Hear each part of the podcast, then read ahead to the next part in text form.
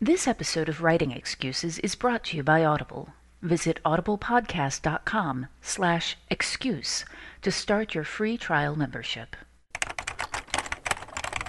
This is Writing Excuses, Season 7, Episode 17 Guns and Fiction. 15 minutes long. Because you're in a hurry? And we're not that smart. I'm Brandon. I'm Dan. I'm Mary. I'm Howard. And special guest star, I'm Larry. Larry Correia, author of various sundry and awesome books, many of which involve people shooting other people and or monsters.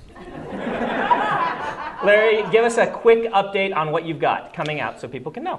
Uh, my next book coming out is Monster Hunter Legion, which is the fourth book in the uh, Monster Hunter International series. And uh, yep, that's going to be good. A lot of lot of face shooting in there, so a lot of guns. Okay, excellent, excellent. By the way, we are recording live at Life Universe and Everything at UVU um, this time. So here we have a live crowd. Go ahead and make some noise. we don't have signs this time. We really need to get them.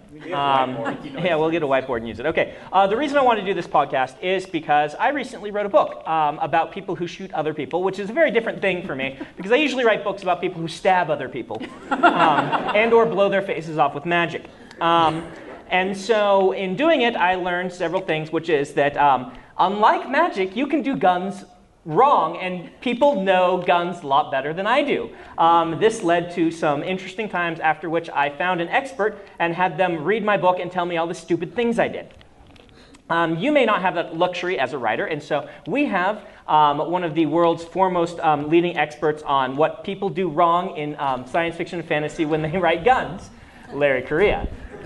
You you qualified that pretty significantly Yes, well, yeah. after saying world's foremost. Yeah. Yeah, I um, I I was a gun expert a long time before I was a fantasy writer, and uh, I wrote for gun magazines, and I was a firearms instructor for about a decade, and just kind of a general all-around member of the gun culture. And let me tell you, they get everything wrong in books, and it's really awfully painful out there. We're going to go through today Yes. some of the what we're going to do, we're going to really talk about mistakes. And boy, you know what? I thought the people who told me I was doing stuff wrong with horses were hardcore. Oh, no. No, no, no, no. No, no. The people who know their guns are more hardcore, and they're armed. Yes. yes. See, that's the thing. I'm very scared of my fan base. My fan base is awesome and terrifying. Okay, so we're just going to start by having Larry tell us some of the big mistakes that writers make using guns in their fiction.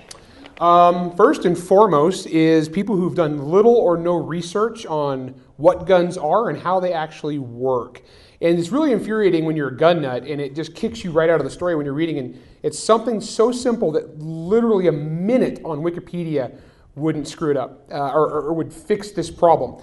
And it's where you take, in modern fiction, it'd be like taking a really common gun, like, oh, he took the safety off his Glock. Okay, that would be kind of like saying that you got into your car by crawling through the trunk. and if you know anything about cars, you'd be like, huh? And it kicks you right out of the story. Um, So a Glock doesn't have a safety, is that what you're uh, saying? Glock does not have a manual thumb safety. no, okay, there we go. And most revolvers don't either. Um, and Robert Ludlum to the contrary, they. Oh, no, I never, I won't get started. Um, So, so most, most handguns you're saying don't have a, a manual on off safety. Many, many handguns do, many handguns do Okay, not. okay. And it's really quick and easy to just go check.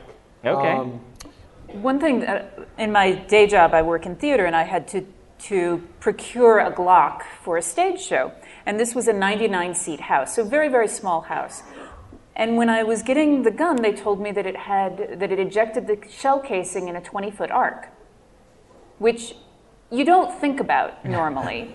this is not something that you normally think about, but in a 20 seat house, I mean, in a 99 seat house, that, that meant that the shell casing was ejecting into the middle of the audience. and uh, we wear safety glasses on the range for that reason. and It's hot. yeah, yes. And even with, with firing blanks, which were quarter charge, so not nearly the power, the, uh, the sound and the heat of the shell casing was pretty impressive. Yeah, it's it's it's a it's a considerable amount of energy, and um, that's another pet peeve of mine is writers who write gunfight sequences who have never actually shot a gun, and it's very obvious when you read it. Okay, but give me the specifics. I want to know the specifics. Okay, without naming names. No, no, no, not specifics of people who do it wrong. Um, for example, guns recoil. um, guns have, there is a sensation to when you shoot a firearm. And if all you know about guns comes from watching TV and you're writing recoil based upon what you see on TV, you either have not enough or way too much. Um, when you're operating a weapon that's a manually operated weapon, like a pump shotgun, you don't have a dramatic pause. Bang! Dramatic pause. Pump. No, just pump the damn gun. Shoot the gun. Um, guns hold ammo. They do not hold an infinite amount of ammo depending on your scene. Um, guns do not jam when it is necessary to have a hand to hand combat sequence. it's actually, there was one particular novel, it was, a, it was a military thriller written by someone who should have known better, but I'm pretty sure was ghostwritten. And in this book, three times in this book, this Navy SEAL had his weapon malfunction or jam, and then was forced to go hand to hand kung fu fight against the bad guys three times. Get the gun fixed. um, those are those are all pet peeves of mine. And all of these things are easily counteracted by just talking to a gun nut for five minutes, or having somebody in your neighborhood who likes guns take you to the range one time, and you will be far ahead of most fiction writers. When you also need to make sure that you're using a gun that is correct for your time period. Oh yes, yes. I see this all the time where basically someone will see something cool in a movie and they're like, "Ooh, that's a cool gun. I want to have this uh, Winchester 1886 lever action in this 1850s period." well, you know, I mean, we've seen movies at the Alamo where they're using Winchester lever action rifles. Yeah. No. No. No, actually, No. the battle would have been a lot more lopsided if one side had had repeating firearms and the other side had muskets. Once again, a little bit of basic research can fix that. If you're writing something like steampunk or um, a historical novel where they're using um, you know pre-cartridge firearms, so things of, of that nature, you know muzzle loaders. Oh my gosh, you really need to do your research on that because if you even if you know a little bit about modern guns, the technology and the techniques of old-fashioned firearms is drastically, extremely different than the manual of arms today. And if you want to see just butchery, read some steampunk where they have um, muzzle-loading firearms. You know, you're riding around a giant battle robot in a super zeppelin with a laser beam. You're still using a muzzleloader. It's like I, I don't know why, but um, it- it- some basic research can key you in on the techniques, and actually makes for good drama. Once you understand the limitations of firearms and how to write them in your sequences, you can you can make your sequences a lot more interesting and believable by putting in those little tidbits. It's not just for the gun nuts. It's not just for the guys like me in the audience, but everybody will appreciate that attention to detail. I did a, uh, a Wild West show for a while, and I had a uh, 44 that was a black powder, uh, black powder 44. Most of the rest of the cast was using uh, 22 pistols that had blanks. Um, and I got to be sh- the sheriff because I had the biggest gun. But one of the things that we noticed is that every time I discharged my weapon, there was this massive gout of white smoke that took 30 to 40 seconds to clear up. If all of us had been firing black powder weaponry, within 30 seconds of the beginning of the gunfight, nobody would have been able to see anybody else. And this is a detail that gets missed a lot when Oh. you're talking about black powder weaponry. It's smoky. The first 30 seconds of the fight, suddenly you have the fog of war, quite literally. Yeah. And sound is the other one people forget. Guns are extremely loud. And you see this all the time in, in fiction where I'm, I'm in a gunfight, bang, bang, bang, bang, bang, bang. Now I'm going to hold the conversation. Really? Okay. In real life, shooting without hearing protection doesn't make you tough, it makes you deaf. Uh, hearing damage is permanent and cumulative, and it does happen. And usually, what happens is, under the effects of adrenaline, there are some protections to your to your ear, where it will kind of filter out some of this, but you are still doing permanent hearing damage. And you see some of these fictional characters that, you know, in a book they'll engage in six or seven gunfights per book for a 12 book series, and they still have all their hearing. No. Um, in my in my thriller series, Dead Six, I have um, the main character. By the second book, he actually has a hearing aid in one ear that he has to use in order to um, in, in polite society because he can't hear on one side of his head. Because in the first book, someone touched off a 44 Magnum next to his face while he was wrestling the guy. In real life, that is going to do severe damage to your ear. BetMGM has an unreal deal for sports fans in Maryland. Turn $5 into $150 instantly when you place your first wager at BetMGM. Simply download the BetMGM app and sign up using code OldLine150. Then Place a $5 wager on any sport. You'll receive $150 in bonus bets, regardless of your wager's outcome. And if you think the fun stops there, the King of Sportsbooks has plenty of surprises in store. Check out daily promotions, same game parlays, live bets, and so much more. Download the app in Maryland today and get $150 in bonus bets instantly from your first wager. Only at BetMGM. BetMGM and GameSense remind you to play responsibly. See BetMGM.com for terms. 21 plus only. Maryland only. New customer offer. Subject to eligibility requirements. Rewards are non withdrawable bonus bets that expire in seven days. From issuance, please play responsibly. For help, visit mdgamblinghelp.org or call 1 800 Gambler in partnership with MGM National Harbor. Promotional not available in Washington, D.C. At Parker, our purpose is simple. We want to make the world a better place by working more efficiently, by using more sustainable practices, by developing better technologies. We keep moving forward. With each new idea, innovation, and partnership, we're one step closer to fulfilling our purpose every single day. To find out more, visit parker.com/purpose. Parker, engineering your success. Guns are very, very loud. Okay, let's let's stop here for book of the week, which coincidentally is by Larry Correia. Yay! T- Tell us for 30 seconds or so about your book. Um, book number two in the Grim Noir Chronicles is called Spellbound. It's out on Audible, um, read by Bronson Pinchot. Wow. Yes. Really? Extremely good, uh, extremely good reader, and uh, he did a phenomenal job in the first one. The book is a alternate history fantasy set in the 1930s, kind of a noir pulp, magical, epic fantasy alternate history, gangsters, zeppelins, ninjas. So it has everything. It has everything Diesel and the punk. kitchens. It's diesel punk. It is awesome. Men wore hats. And Howard, how can they get a Ah, copy of head on book? out to audiblepodcast.com slash excuse. You can kick off a 14-day free trial membership and download Spellbound by Larry Correia, narrated by Bronson Pinchot at no charge. Okay. Um, let's get into this. I want to dig into a little bit of the, the why should we care. You actually started this, um, Larry, um, and I'm going to make Dan talk because Dan has not talked very much yet. Oh, he's giving frowny face. Dan, why should we care? Why should we care, care about about accuracy? about accuracy about firearms? Why do we care if, like, you know, the three gun nuts, beside the fact that they're armed, which is a good reason to care, but let's throw that one on. Why, why should we care? Well, one of the things that Larry said is that it actually can make the story itself more interesting. Okay. Um, another thing is just thinking about the realities of guns. Whether or not your characters know them, the author thinking about them is going to end up with, in many cases, a much richer story. One of the things that I ran into with uh, my serial killer trilogy is, you know, the, the character John Cleaver, he didn't know anything about guns. The first time he is confronted with a guy who has one, um, I, I mean, my first thing my writing group did was say, "Oh, he he's just holding a handgun on him. Well, he's not going to be able to hit him at that range. He can run away." And I thought, really? And so I had to look up, you know, what's the range of accuracy of a handgun? And, It depends. Is it me shooting at you or?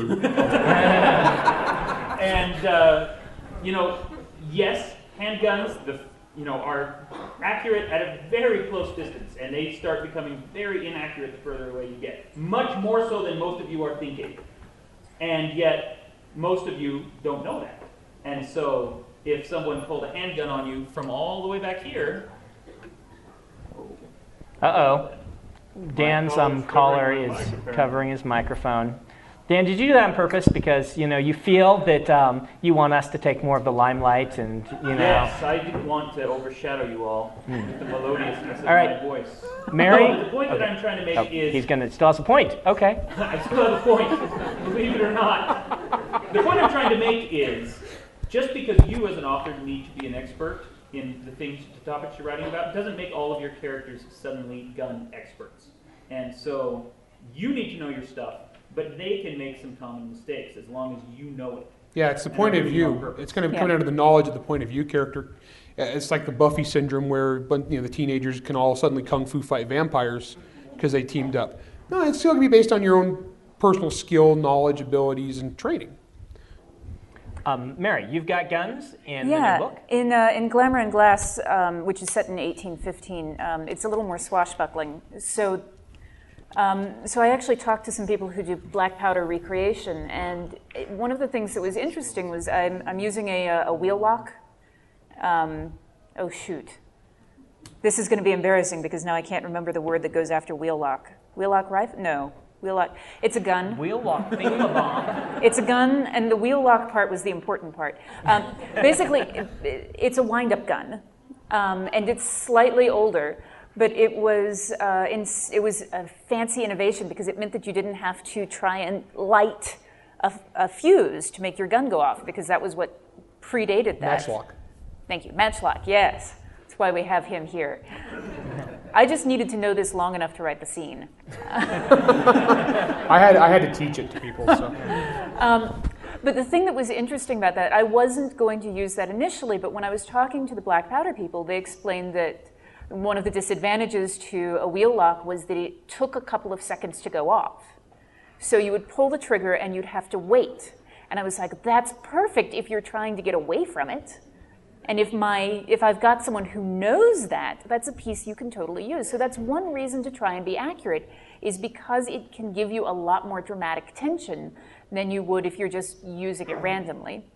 The other thing that I want to say is that if you are writing historical stuff, because there are so many people who are passionate about it, it is not difficult to find people who do recreation stuff who will let you come out and try their historical guns or just let you watch them shoot them off. Uh, black powder weapons, in particular, in addition to the smoke at, at a full charge, the amount of heat uh, that they kick out is pretty significant. Did you get to fire a flintlock or a matchlock? No. Yeah, what I found when I fired uh, when I fired my first flintlock, which is where there's actually a little powder, a little tiny bit of powder in the pan right in front of your face that the flint and the steel mm-hmm. hit. Yeah, that gun goes off and and you have to hold it on target while being blinded by this little explosion right in the middle of your face. Um, and then the gun goes off and it's big. Yeah, the reason the British stood in a big line and shot at people wasn't because they thought it looked cool. It's just that was the most effective way to make use of the firearms. Because they, as an individual weapon, they had a long way to go before you just start picking people off from behind cover. All right, let's um, have Larry. Why don't you take us out? Um, I want you to tell us why you write about guns. What, what is it? Uh, it, it's kind of your thing. Why, why is it so important to you? Well, you always hear that thing: write what you know and write what you love and it's kind of my thing. And it was my original audience. It was my original target audience was uh, internet gun nuts, and uh, it, they rewarded me. And so I tried to write stories for their enjoyment, and it's had a lot of lot of good crossover. And I've actually I get a lot of comments from people who are not gun people, who don't particularly like firearms, but after reading my books are like, "Wow, I really want a gun now." I really want a grenade launcher, and I, and I have done my job. All right, um, Howard, you've got a you've got a uh, writing prompt for us. Okay, writing prompt. Give us a character who, after reading one novel, goes out and procures a grenade launcher. All right, this has been writing excuses. You're out of excuses. Now go write. If you aren't familiar with Locus Magazine, they're a long standing and respected website, magazine archive, and resource for science fiction, fantasy, and horror. Basically, they're the industry magazine for our genre. They also run the annual Locus Awards, a top tier award that recognizes new, diverse, and excellent voices in speculative fiction. They tell the storyteller's stories through author interviews, book reviews, curated reading lists, international industry news, obituaries, and more. Locus has meant a lot to me, both personally and professionally. In my career, I've been interviewed by them, and I've also turned to them as a source of understanding who is involved in the industry.